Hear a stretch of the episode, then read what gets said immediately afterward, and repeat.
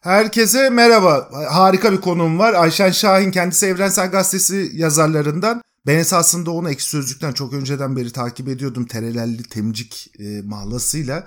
Muhteşem yazılar yazıyordu. O zamanlar hakikaten Ekşi Sözlüğe girip entry okunan, okunabilen zamanlardı. Böyle keyifle gecelerce okuduğum Ayşen'i çok iyi biliyorum. Tabii o zaman adının Ayşen olduğunu bilmiyorduk ama harika bir dili ve muhteşem bir dünya görüşü vardı. Sonra işte Evrensel Gazetesi'ne yazar oldu. Birçok işe atıldı. Ee, ama şimdi bugün de burada olmamızın, birlikte konuşmamızın nedenlerinden bir tanesi kadın hareketi ve kadına yönelik şiddete karşı hem bu konuyla çok ilgilenen hem de e, bu konuda öncü diyebilecek fikir insanlarından bir tanesi. Dolayısıyla teklifimi kabul edip bana kendisiyle konuşma lütfunda bulunduğu için bir kere huzurlarınızda teşekkür ederim. Üzerine konuşacağım şey tabii esasında çok ağır bir konu. Yani son 10 senede istatistiklere göre yaklaşık 3200'den fazla kadın erkekler tarafından öldürüldü. Sadece koronavirüs döneminde yapılan bir çalışmaya göre, araştırmaya göre her iki kadından bir tanesi sadece koronavirüs döneminde aile içi şiddete maruz kaldı e, ya da cinsel tacize maruz kaldı. Ve Türkiye'de bu gittikçe yaygınlaşıyor. Aynısı çocuğa karşı cinsel taciz vakaları için de geçerli. Yapılan bir çalışmaya göre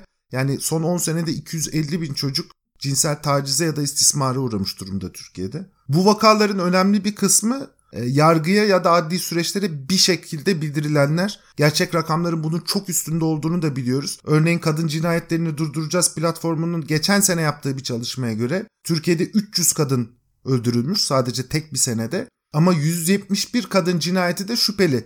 Yani intihar etti diyorlar ya da işte kaza oldu diyorlar falan. Bu tip süreçlerle olayın cinayet olarak kayda geçirilmesi de engelleniyor. Bir kısmı zaten cinsel taciz, şiddet vakalarının önemli bir kısmında hiç bildirilmiyor.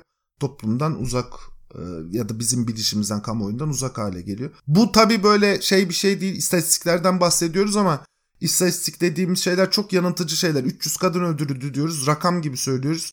İşte en son olayda 17 yaşında gencecik bir kız çocuğu muhtemelen zorla evlendirilmiş ya da en azından biliyoruz ki 18 yaşından küçük ve gerçek manada bir iradesi de yok. İmam nikahıyla evlendiriliyor. Yani yasal bir nikah da yok. E imam nikahıyla evlendirildiği kişi tarafından 5 aylık hamileyken üstelik 16 yerinden bıçaklanarak öldürülüyor. Bu artık canavarca bir şey. Bu tip olaylara her gün şahit olup hiçbir şey yapmadan durmak ya da sadece böyle sessiz kalmak zorunda kalmak hatta artık umursamayacak hale gelmek toplumun önemli bir kısmı için. içinde bulunduğumuz ahlak zaafını da gösteriyor bence. Bu da genel kültürden bağımsız değil. Ama ben sözü daha fazla uzatmayacağım. Ayşen hoş geldin. Senin anlatacaklarını dinlemek için sabırsızlanıyorum. Yani çok e, mahcup oldum, ezildim. Öyle bir giriş yaptın ki e, hepsine estağfurullah demek istiyorum.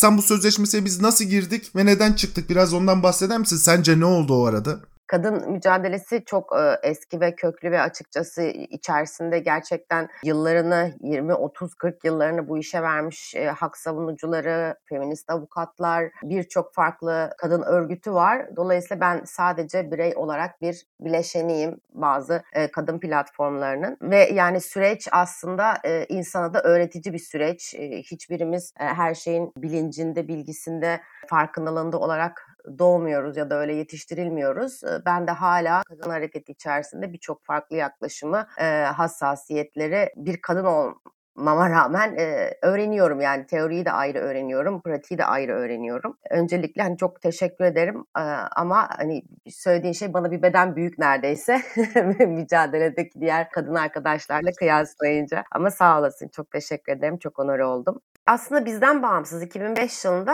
Avrupa Konseyi kadına şiddetle mücadele eylem planını yürürlüğe koyma gibi bir gündem belirlemişti.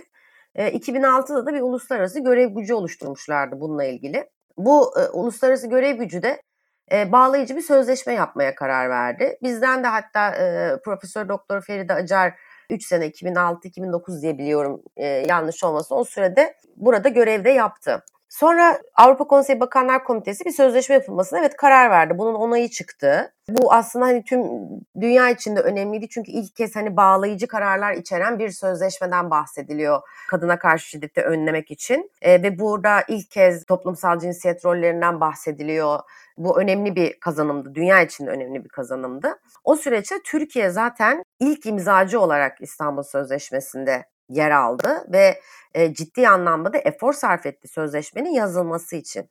E, bu dönemde bir örnek emsal dava vardı. Naide Opuz davası. Naide Opuz davası eşinden şiddet görüyor Naide Opuz ve 36 kez şikayette bulunuyor. 7 tane de kayıtlı her birini kayıt altına aldı. Uygulanan şiddet saldırı var. Karar da aslında şeyde, arşivde hala duruyor yani 37 sayfa böyle hakikaten hayatım roman bir şey. Beşinci saldırıdan sonra kocası şöyle bir mahkeme savunması yapıyor. Karım annesindeydi, evde yemek yoktu. Evde yemek yok diye kavga çıktı, tartıştık. Ben de meyve tabağındaki bıçakla vurdum diyor. Ve sadece 800 lira cezayı 3 taksitte ödemek üzere bir ceza alıyor ve bu dava böyle sonuçlanıyor. Buradan sonra 6. saldırıda net bir tehdit var. Naide Opuz tekrar savcılığa başvuruyor. Ama savcılık Nahide Upuz'un beyanı dışında başka bir delil yok diye dava açmayı reddediyor. Halbuki eski kayıtlar var, şiddetin kayıt altına alındığı durumlar var, dilekçeler var, bıçaklı saldırının alınmış ceza var. Ve en sonunda kızını başka bir şehre taşıyıp kurtarmak isterken annesini öldürüyor bu Hüseyin denen erkek ve Nahide Opuz da devlet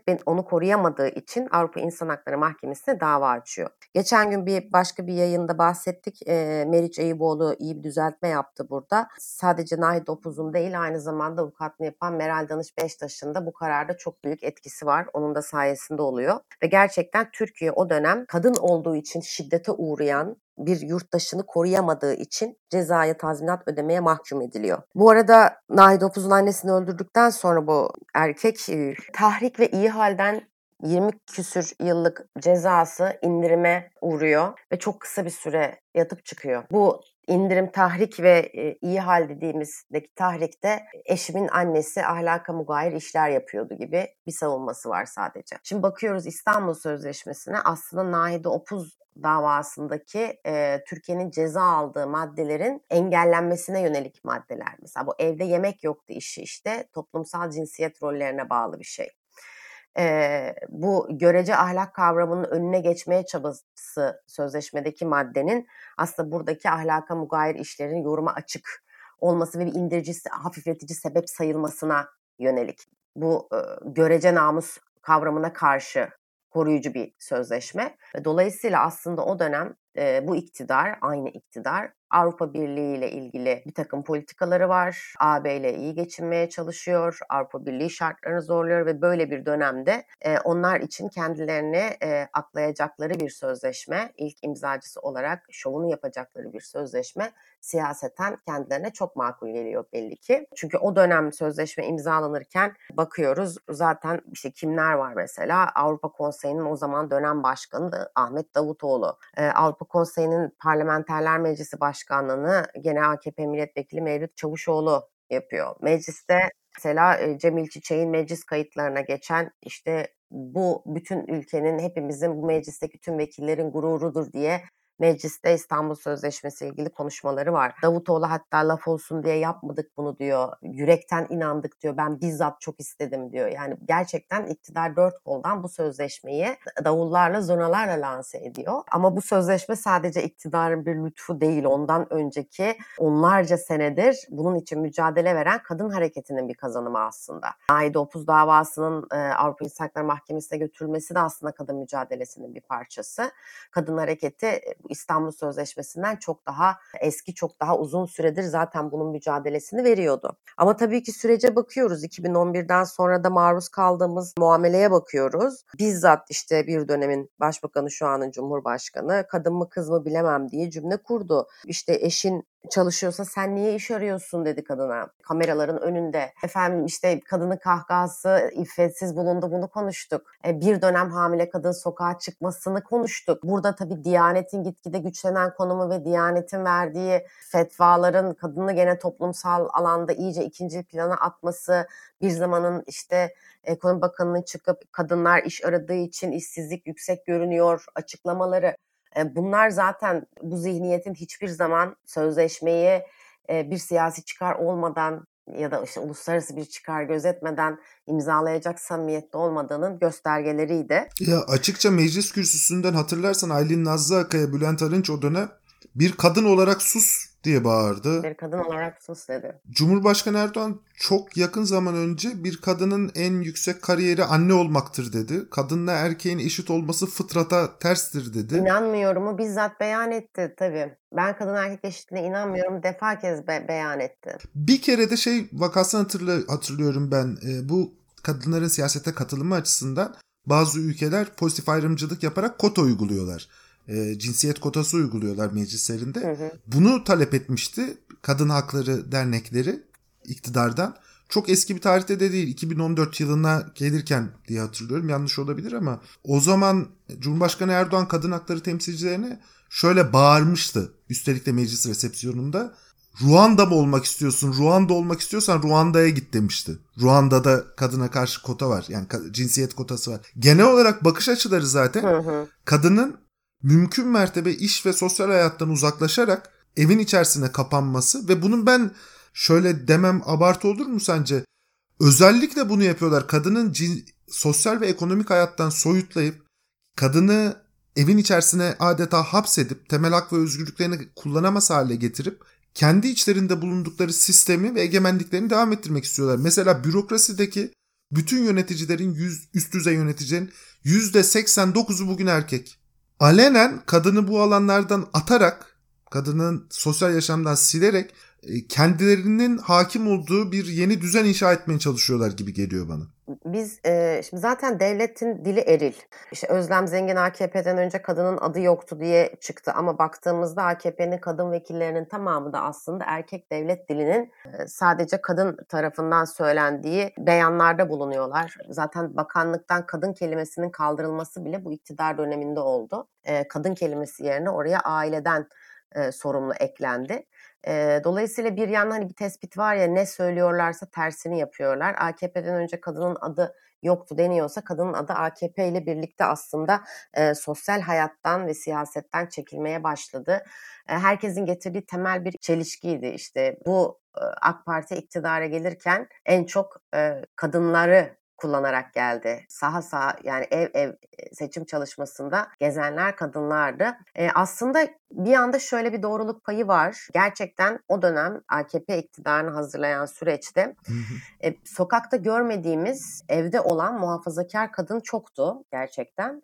E, ve siyasetin dili iletişimi o evlere giremiyordu e, hanede belirleyici olan genelde yine ataerkil sistem. Bu muhafazakar kesimde hane reisi tanımladıkları erkek belirleyici oluyordu. Ama kadını siyasete aktif olarak sokmaktan anladıkları seçim çalışmasına kadınları mahalle çalışması anlamında dahil etmek oldu. Ama şunu da söylemek isterim. Geçen seneydi bir kadın forumunda, serbest kürsü bir kadın forumunda mütedeyyin kadınlar mikrofon alıp şunu söylediler. Biz kullanıldık, kadın mücadelesinin bir parçası olmak istiyoruz ancak gerçekten e, yaptığımızdan utanıyoruz dediler. Yani bu koşulu hazırlayan sürecin bir parçası olmaktan utanıyoruz. Şu an biraz yersiz ve yurtsuz hissediyoruz e, ne o tarafla anılmak istiyoruz ne de e, bu tarafa gelecek yüzümüz var kısmını kendileri söylediler. E, bunu hani oradan duymak çok acı bir şeydi benim için de. Ve bir yerden sonra hani bu seçim çalışmasında bir sahada kadınları kullanıp daha sonra tamamen yine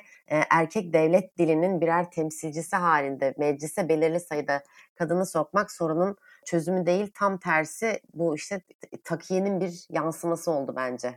Mesela şimdi takip etmişsinizdir sosyal medyada kadına şiddet uyguladığı için ceza alan erkekler ki bu şiddet uyguladığı için dediklerimin bazıları bizzat katiller yani. Avukatlarını arayıp sözleşmeden geri çekilmiş benim beraatım söz konusu olabilir mi? Tahliyem söz konusu olabilir mi diye soruyorlar. Uygulansın diye bastırdığımız bir sözleşme vardı ve o sözleşmeye güvenerek bunun uygulanmasını talep ediyorduk. Ama her şey bir yanda da algıda, devletin yarattığı algıda bitiyor. Bu ülkede yaşayan insanın algısı kadına şiddet artık serbest kaldı oldu. Ve sözleşmeden çekildiği gece bütün kadınlar sosyal medyadan kendilerine gelen mesajları paylaştılar. Tehditler yağmur gibi yağdı. O gece Türkiye'de milyonlarca kadın uyku uyumadı. İstanbul Sözleşmesi net uygulansaydı ne olacaktı? Kadının beyanı esastırla ilgili yine bu AKP'nin yancısı kadın gazetecilerden bir tanesi çıktı bir programda şey dedi işte kadın geliyor adam bana bunu yaptı diyor. İçeride işte binlerce erkek sırf bu yüzden hapis yatıyor. Ya bu kadar büyük bir yalan bu kadar rahat kamera karşısında söylenebilir mi? Senin mesleğin olduğu için söylüyorum. Yani kadının beyanı esastır lafını bu kadar çarpıtarak insan kameralar önünde söyleyebilir mi? Yargı sürecinin bir kadın için ne kadar zor olduğu, bir erkeğin asla delilsiz, şahitsiz, raporsuz, adli tip raporu olmadan hapis cezasına çarptırılmadı bu kadar aşikarken böyle bir yalan söylenebilir mi? Orada şey ilginç, çok ilginç geliyor bana. Şimdi AKP sözcüleri ve da bu İstanbul Sözleşmesi'nden zamanında çıkılması gerektiğini savunanlar gerçekten bunun bütün bu arada Temel Karamollaoğlu dahil yani Saadet Partisi Genel Başkanı dahil çünkü çok yanlış bilgilendirildi ya da bilerek yalan söylüyor diye düşünüyorum bütün sözleşmenin unsurlarını bilerek ve isteyerek çarpıtıyorlar. Bir kere sözleşmede aile birliğini bozacak hiçbir hüküm yok. Tam tersine sözleşme diyor ki aile bireyleri birbirlerine cinsel kimliklerinden ya da tercihlerinden bağımsız olarak insan haklarına uygun davranmak zorundalar. Ve şiddet tiplerini ortaya koyuyor ve önleyici tedbir olarak daha güçsüz durumda olabilecek ya da dezavantajlı durumda olabilecek bireyleri korumak için sözleşme belli mekanizmalar ortaya koyuyor. Sözleşme aile bireylerine gidin gay olun demiyor.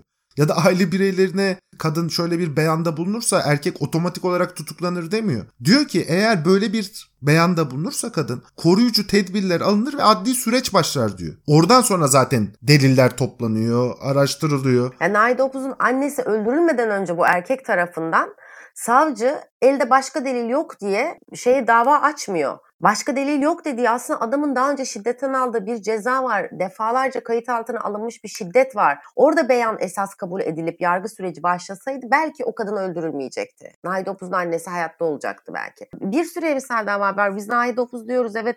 Üzerine İstanbul Sözleşmesi diyoruz evet. Ama Ayşe Tuğba Aslan davasını hatırlayalım. Kadın 23 kez dilekçe vermiş artık ölmemi bekliyorsunuz diyerek. Ve öldürüldü. Yani yurttaşı koruyamama işi. Ben mesela şeye de inanamıyorum. Süleyman Soylu sonra çıkıp dedi ya ülkede hiç kimse ben zora düştüm ve devlet benim hakkımı savunmadı diyemez. Ya bu cümleyi nasıl kurabilirsiniz? Mesela bunlar o kadar e, ortada şeyler ki bunu bu kadar tahminsiz nasıl böyle bir cümle kurulabiliyor?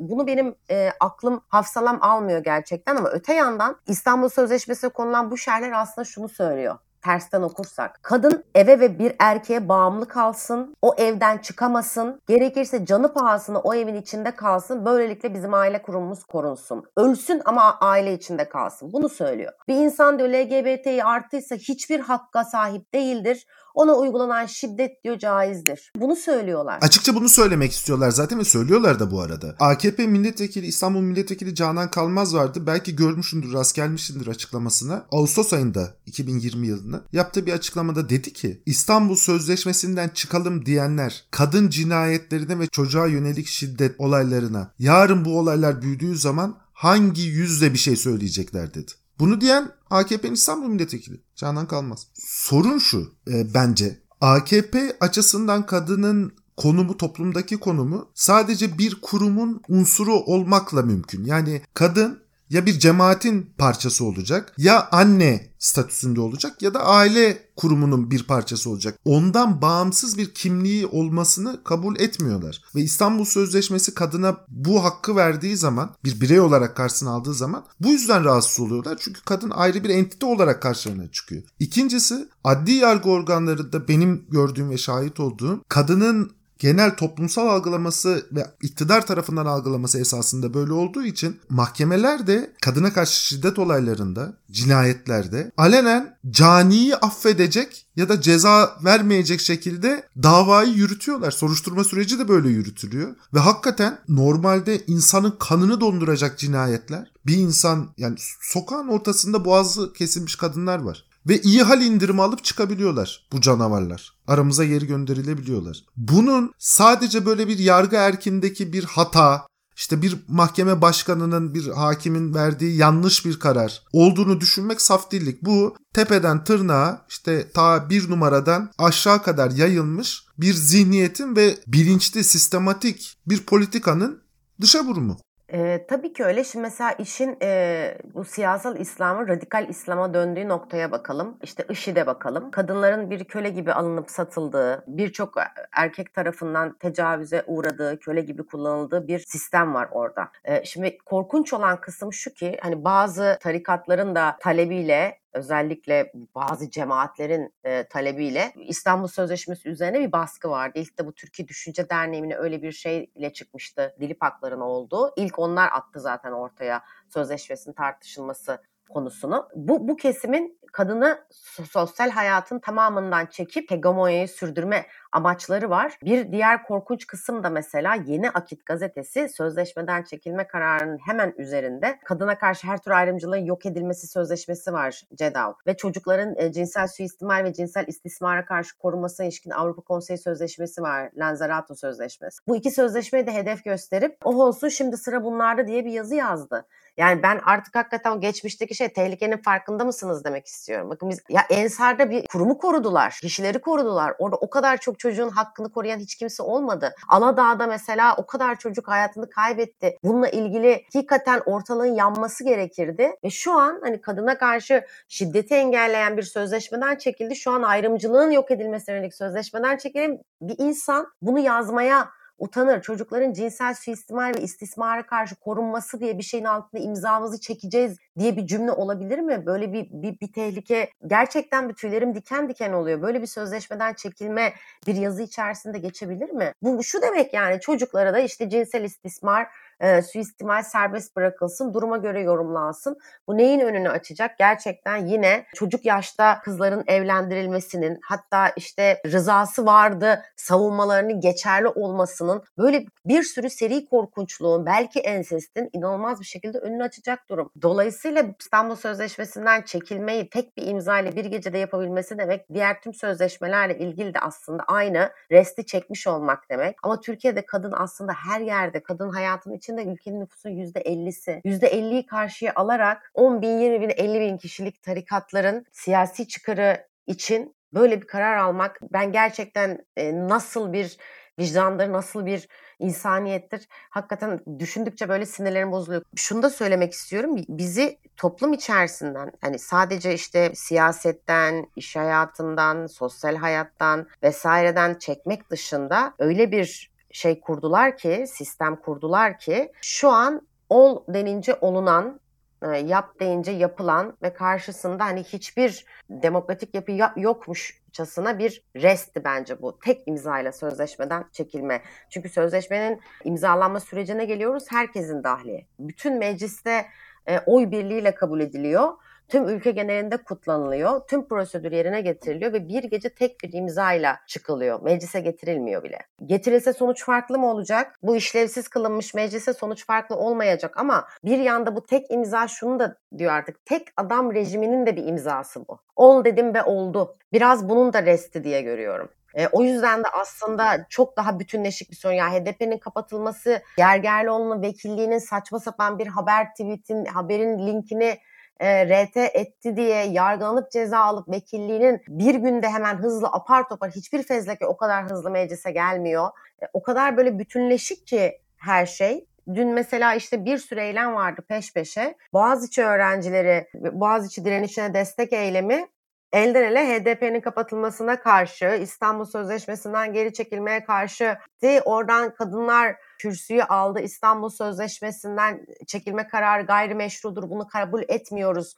Kadına şiddet durdurulmak zorunda. Toplumsal cinsiyet rolleri yıkılacak. Haklarımızı, özgürlüklerimizi, hayatlarımızı istiyoruz diye onlar bağırdı ve sonra mesela araya KES girdi ve KHK'lardaki hak kayıplarına ilişkin bir basın açıklaması yaptı. Üzerine işte ya Kanal ya İstanbul iklim o kadar böyle bütünleşik bir saldırı altındayız ki çevre katliamı bir yandan çocukları e, şimdi tartışmaya açtılar bu cinsel istismar konusu ödüm kopuyor gerçekten bu noktadan. Kadınlar üzerinde Türkiye'deki en iyi, en güçlü, en bütünleşik muhalefet kadın mücadelesi diyorduk. Bir yandan da hiçbir muhalif gücü tanımam resti gibi görüyorum bu tek bir imzayla gece yarısından sonra çekilmeyi. Bunu karşısına alma, KHK'larla mesela tüm akademinin içini boşaltma, devlet kurumlarının içerisinde liyakatla gelmiş birçok insanı bir anda oradan çekme, Boğaziçi direnişi, Boğaziçi direnişi tamamen kay kayyıma karşı bir çocuklar diyor sadece Boğaziçi kayyımına değil ülkedeki tüm kayyumlara karşı bizim direnişimiz. Bu, buradaki direnişi tamamen LGBT artıya sıkıştırmaya çalışma ve bu şekilde bir şekilde bu ayrımcılığı LGBT artılar üzerine körükleyip ülkedeki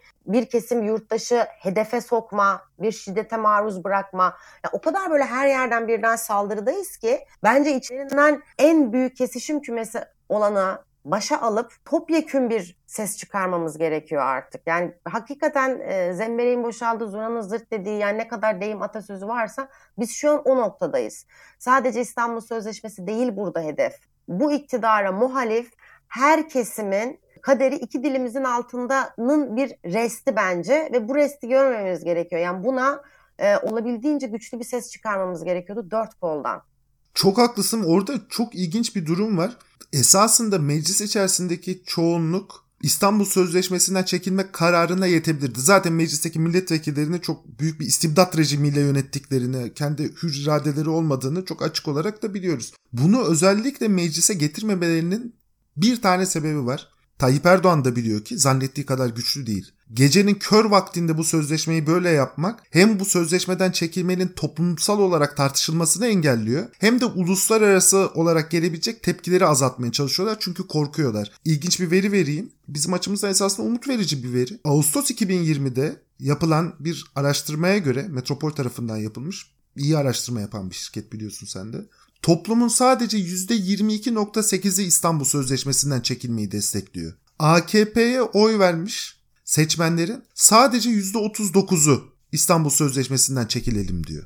Genel olarak baktığında kendi seçmen tabanını bile ikna edebilmiş değil. Yaş durumuna ve cinsiyete göre bakarsak genç kadınlarda çok daha yüksek oranda İstanbul Sözleşmesi'ne destek var. %96 falan hayır çekilmemelidir diyor. Ama genç erkeklerde de %90 oranında. E, dolayısıyla bu yaptıklarının maliyetini öngörüyorlar. Bunun e, politik maliyeti de var. Türkiye açısından da belli maliyetleri var. Buna rağmen yapıyorlar. Çünkü istedikleri şey şu esasında. Aynı anda bütün bunların hepsinin yapılmasını senin anlattığını, totaliter rejimlerin uyguladığı, otokratik rejimlerin uyguladığı bir yöntem. Birçok konuda toplumsal kesimlerin tamamına basarak aynı günlerde mesela Gezi Parkı da dikkat et, dikkatinden senin tabii ki kaçmamıştır. Evet evet Gezi Gezi'ydi.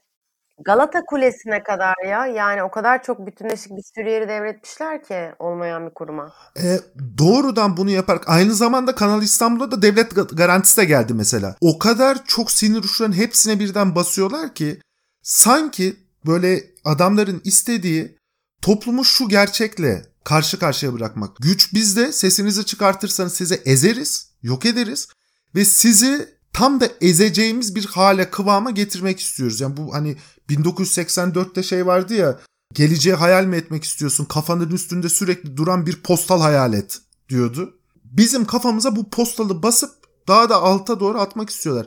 Bunun sadece kadın hakları, bunun sadece tabii kadın hakları çok önemli bir bölümü. Çocuk hakları ya da bunun sadece işte cinsel yönelime ilişkin haklar. Hatta sadece siyasal haklarla ilgisi yok. Bu toplumda kendisini farklı düşünen, farklı şekilde ifade etmek isteyen, farklı bir yaşama biçimine sahip, birey olarak, insan olarak kendi özgürlükleriyle hayatta kalmak isteyen, onurlu yaşamak isteyen bütün insanlara şunu diyorlar. Ya bizim kölemiz olacaksınız ve sınırsız itaat edeceksiniz ya da sizi yok edeceğiz. Buna karşı artık hani tabii ki siyasal olarak insanlar farklı şeyler düşünebilirler. Elbette insanların farklı yaşam biçimleri olabilir. Elbette insanların toplumsal hayata ilişkin farklı arzuları, istekleri, düşünceleri, hayalleri olabilir. Bu çok normal bir şey. Ama içinde yaşadığı ülkede en azından onurlu bir insan olarak kendi fikrini ifade etmek isteyen ya da kendi yaşam biçimini devam ettirmek isteyen ya da en azından bir onurlu entite olarak var olmak isteyen herkesin bütün ayrımları bırakarak birleşmesi gerektiğine inanıyorum. Evet ben. ve bu noktada da diyorum mesela ülke nüfusunun %50'si kadınlar. Yani kadın mücadelesi bu noktada güzel bir e, başı çekebilecek bir şey de aslında. İstanbul Sözleşmesi nezdinde bir araya gelmek bu noktada çok da uygun bir alandı. Yani şeye hani dönersek mesela sözleşmede yeterince uygulansa ne olmasını beklerdik? Yani bunun 2014'te yürürlüğe girdiğinden sonra e, demokratik bir toplum olsaydık ve bu işte samimi bir iktidar olsaydı şu olması gerekirdi. Şiddete uğrayan bir kadının emniyeti aradığında, güvenlik güçlerini aradığında E, bu konu ya belli bir hattı olacak. Bu hat üzerinden kadın o evden kurtarılacak ve o evden kurtarıldıktan sonra yeni bir yaşam kurmasının önünde de devlet desteği alacak. Yani bu bir sığınma evi, bir işte ekonomik özgürlüğü kazanabilecek bir meslek edindirme, e, topluma kazandırma noktasıydı. E, biz şu an hala işin en başında hani koruma kararı alınsın, kadın korunsun. Daha o, o onu yapabilmiş değildi bu iktidar. Daha onu bile çözebilmiş değildik. Bu arada geçen davaları düşünün. Mesela Şule Çet davası ya korkunçtu. Eğer İstanbul Sözleşmesi uygulanabilseydi hiçbir savunma avukatının mahkemeye çıkıp bir kadını yaşam şekli ile hafifletici sebep olarak sunamaması gerekirdi. Ne giydiği, ne yediği, alkol alıp içki içip içmediği. Ya bunların şiddette hiçbir hafifletici sebep sayılamaması gerekirdi. Bunun savunma metnine bile girememesi gerekirdi.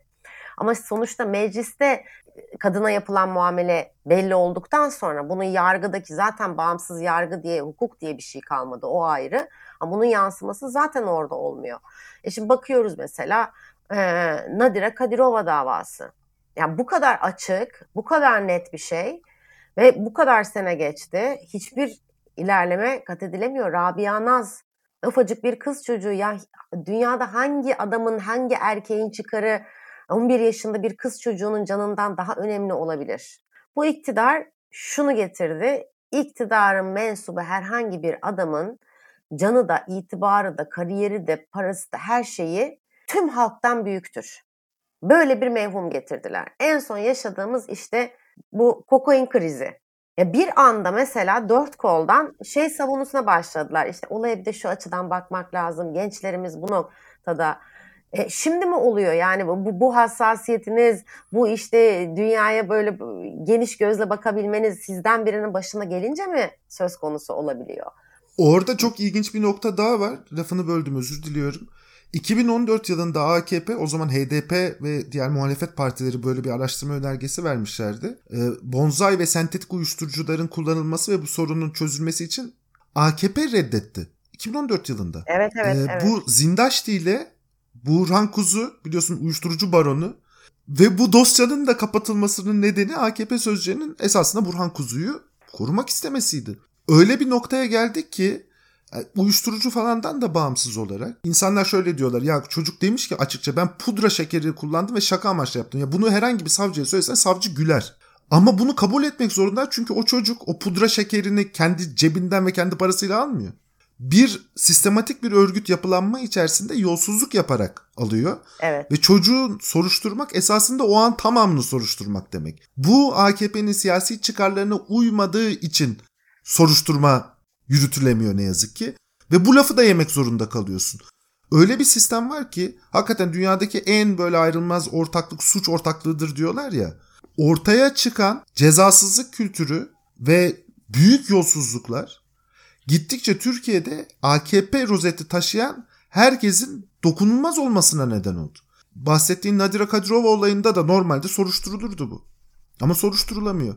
Rabia Naz olayında çocuğun çatıdan düşüp 11 metre bacakları kırık bir halde sırtı dönük sadece dirsekleriyle sürünüp öldüğü noktaya gittiği iddia ediliyor. Bunu yapabilen bir tane komando varsa iki bacağı kırık 11 metre dirsekleriyle sürünecek. E, ona madalya takmak lazım. Bunun eşi benzeri olmayan bir senaryo bu. Rambo yapamaz yani.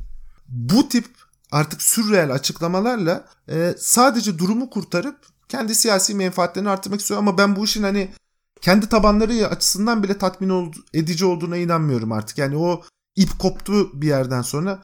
Muhtemelen ilk seçimde bu dönemin kapandığını göreceğiz ama bu dönemin toplumdaki bireylerin ahlakı ve insanlığı üzerinde yarattığı tahribatı nasıl ortadan kaldırabileceğiz ondan emin değilim yani. Şimdi bu Cemil Meriç'in bir lafı var. Şey bir te, daha doğrusu Türkçe çevirisi bilmesinlercilik diye çevirmişti. Obskurantizmi. Yıllardır biz buna maruz kalıyoruz. Ee, toplumu cahilleştirme, cehalet övgüsü. 18-20 yıl önce başladı işte. E, yedi dil bilen profesöre ne bilir kilerle başladı. E, diploma tartışması bir zirve yaptı zaten.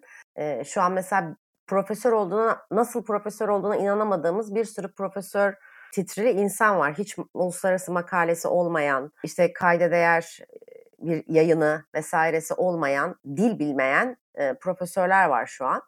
cemaat döneminde aslında e, sınav sorularıyla vesaireyle işte üniversitelerdeki kadrolaşmayla yapılanmayla bu iktidar döneminde bir sürü profesör e, bu titri aldı ve akademinin de en son KHK'larla birlikte içini neredeyse tamamen boşaltmayı başardılar. Toplum hızlıca e, bir cehalete maruz bırakıldı. E, eğitimli her kesim en son Boğaz içinde de olduğu gibi bir elitist yaftası yedi. Ve bu neye hizmet eder? Aslında hani sadece siyasal İslam'a e, hizmet eder ve burada bir mübah kavramı ortaya çıkardılar. Bir insan ne kadar haklı olursa, ne kadar hayatta varoluşu dürüst ve doğru bir insan olursa olsun, bu partinin bir bileşeni değilse, bir parçası değilse ona yapılan her şey mübah, mübahla açıklandı. E, dolayısıyla toplumsal ahlak tamamen çöktü aslında. E, iyi ve doğrunun yanında birleşme diye bir duygu kalmadı. İyi ve doğrunun kimden olduğu e, önem kazanır oldu. Bunu da e, uzmanlar nasıl açıklıyor? Toplumsal ahlak çöktüğünde aydın kesimin, eğitimli kesim ve iyi ve dürüst insanların yepyeni bir etik duvar örmeleri gerekir diyor. Etik bir duvar. Aslında kadın hareketi de Türkiye'de uzun süredir bu etik duvarı örmeye çalışıyordu. Bu yıktıkları ahlak anlayışı da işte sözleşmeden geri çekildiğinde nasıl ki e, adamlar tahliye edileceklerini düşünüyorsa e, ya da o akşam eve gidip karısını dövebileceğini düşünüyorsa e, sahir insan o, o algı çöken e, ahlak ama diğeri de e, kadın mücadelesini örmeye çalıştığı da bir etik duvardı. Her kesim bunu her şeyde yapamıyor, her durumda yapamıyor. E, mesela Boğaz içindeki kayyumla ilgili herkes bir araya gelebildi ama öncesinde kaç tane belediyeye kayyum atandı? Hangisinde bu kadar e, kapsamlı, yaygın ve sürdürülebilir bir direnç ortaya koyabildi? Topyekün, toplum ve muhalefet. E, dolayısıyla kimlikleri, e, kavramların içini boşaltıp kimlikleri ayrıştırdılar birbirinden ve mücadeleyi de böylece biraz bölmüş oldular. Eskisi gibi bu ahlakın getirdiği ya burada bir yanlış var bu bunun karşısına durmak zorundayız mantığını ince ince e, parçalara ayırdılar. Dolayısıyla her yerde ayrı etik duvarlar. Bir, bir, bir şey yasaya olması gereken hukuki düzene aykırı ise karşısında hep birlikte dik durmamız gerekiyordu. Hep birlikte. O insanın kimden olduğu, geçmişte ne yaptığı değil. Hukukun işlevli olması açısından orada hep birlikte ses çıkarmak gerekiyordu. Mesela Kavala ya bir insan saçma sapan senaryo gibi bir iddianameyle senelerdir içeride tutuluyor. Sizin tanımanız mı gerekiyor bu insanı savunmak? Ya da Demirtaş yani bir savunma metnini okumadan nasıl böyle e, karşısında bir şey yazabiliyor insanlar? Bu normal ahlaklı bir insanın bir şeyin karşısında durmak için önce bilgisi olması gerekir. Bilgis, bilgim yoksa susayım der. E, ya da önce bir araştırayım da ona göre konuşayım. Her söylenene atlamayayım der. Bu, budur yani insanın kendiyle olan e, vicdan muhasebesi. Ama bu da gitti mesela. Bir kavramı ortaya atıyorlar, içini boşaltıp bambaşka bir şeyle dolduruyorlar, bir mevhuma çeviriyorlar ve daha sonra da bunu birilerinin üzerine kara leke gibi çalınıyor ve bir şey 40 kere söyleyince gerçek olur diye bir laf vardır ya bizim dilimizde. O kadar uzun süre e, bunu tekrarlıyorlar ki bizim gerçeklik algımız kırılıyor. İşte post-truth da böyle bir şey. Bu hakikat ötesi dediğimizde biraz böyle bir şey. Aynen öyle. Ama bu durumu aşacağız. Yani ben o konuda birazcık nasıl diyeyim umutluyum. Çünkü gittikçe bu hem bu rejimin ikna kabiliyeti gittikçe düşüyor. Hem söyledikleri şeyler gittikçe daha gerçek dışı oluyorlar ve bu rejimi devam ettirebilecek ekonomik ve sosyal kaynaklar da kalmadı. Türkiye'yi tükettiler hakikaten. Ama iktidarlar seçimlerde seçimlerde kendiliğinden gitmezler. Ee, yani dolayısıyla çok hani edilgen bir şekilde e, iktidardan gidecekler demek değil. E, aslında göndereceğiz söylemeni bizim için değil sadece yani sair ya vatandaş yurttaş için söylemiyorum halk için söylemiyorum bunu muhalefet partilerinin söyleminde de dikkat etmesi gereken bir unsur olarak söylüyorum. Biz bunları göndereceğiz. Ken tavır burada. Dolayısıyla bunun böyle bütünleşik mücadelesi de burada biraz muhalefete düşüyor. Ve herkesin omurgam dediği şeye dönüp bir daha bakmak gerek bakması gerekiyor ülke koşullarında. Ee, yan yana durulması gerekiyor. Bütünleşik bir mücadele verilmesi gerekiyor. Çünkü artık buradaki konu siyasi partilerin kendilerini ifade ettikleri e, kuruluş tüzükleri, varoluşları vesairesi değil. Temel insan hak ve özgürlüklerinden bahsediyoruz ve her siyasi partinin birincil önceliği toplumdaki e, insanların hak ve özgürlüklerini korumak olmalı. Ve dolayısıyla asıl konu buysa, yurttaşın artık can güvenliğine gelmişse konu, bu, bu ortak paydanın en büyüğünü alıp yan yana bir e, görüntü vermeleri ve sahada yan yana mücadele etmeleri e, gerekiyor. Yani tarihi geçecek şifatlar görmemiz gerekiyor bizim. Çok haklısın Ayşen. Çok teşekkür ederim bu kadar zaman ayırdığın için ve bizi ve beni özellikle bilgilendirdiğin için. Çok teşekkür ederim. Seninle sohbet etmek harikaydı. Gerçekten çok keyif aldım. Bu arada ufak bir şey de söyleyeyim madem. Ee, Ayşe'nin olay şöyle oldu diye de çok güzel bir kitabı da var. Eğer vaktiniz fırsatınız olursa almanızı tavsiye ederim. Harika bir yazı dili var zaten Ayşe'nin. Evrensel'deki yazılarını da takip ediyorsunuzdur.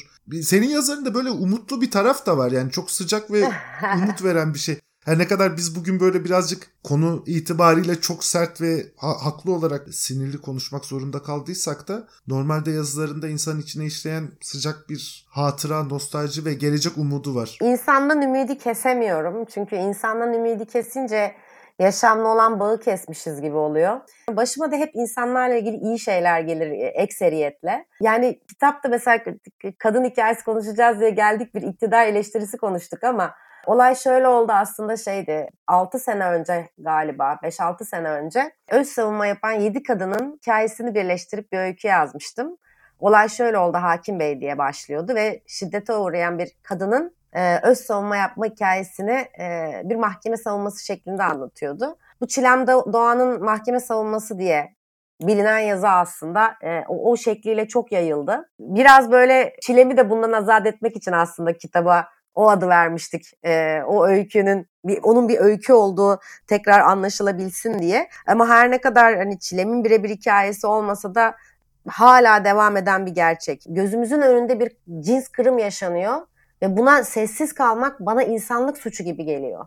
Herhangi bir dernek, vakıf, siyasi parti, mahalle dayanışma grubu, ne bileyim evsizlere çorba dağıtma hikayesi ama bir şeyin altında örgütlenmek. Çünkü insanı örgütlenmek ayakta tutar daha güçlü hissettirir, yalnızlıktan kurtarır, bir amaç katar, bir işlev katar, bir fayda yarattırır.